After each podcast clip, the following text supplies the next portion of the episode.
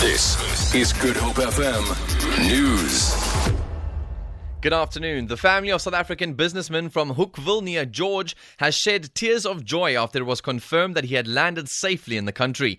Daniel van Jens excuse me, Daniel Janse van Rensburg was detained for nearly two years in the Equatorial Guinea. Janse van Rensburg landed at the OR Tambo airport this afternoon, and he has been de- in detention after a deal with a local businessman turned sour. Janse van Rensburg was meant to leave Guinea on Thursday, but was blocked by men believed to be working for a former Malabo mayor who was accused of him stealing money. He's expected to meet his former family in George later this evening. Family spokesperson Fran Kirsten. They're obviously overjoyed that he is finally completely and utterly safe on South African soil. And they've just heard, like yourself, that he has landed.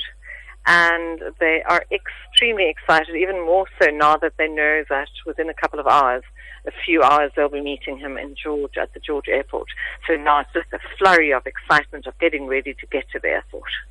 A man has died after he fell about 10 meters while doing maintenance work at Petro SA refinery in Mossel Bay. Spokesperson Tabo Mabaso says the incident is being investigated. He says the family has been informed. Mabaso says counseling is being provided to the family and fellow employees. Details are a bit sketchy at the moment, but what we do know is that he was at a height of about 10 meters and he fell.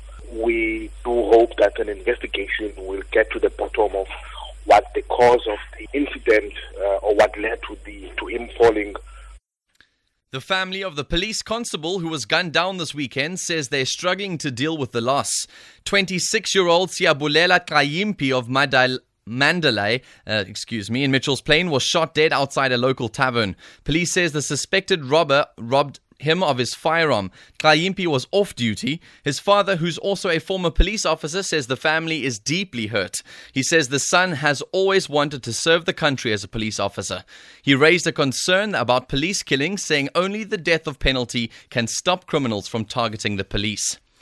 And finally, Microsoft founder Bill Gates says that delivering on environmental targets set by the United Nations in its new Global Goals uh, program will be tough. World leaders have committed to the Global Goals for Sustainable Development program, which aims to extend extreme poverty and end it, fight inequality and injustice, and fix climate change. Gates has denied the goals are too numerous we have to stay vigilant and the governments will act on these things the voters care about. Over time they're a reflection of the values of the people in the country. Do they want to help out the poor and are they making sure they've got a government that works on these issues?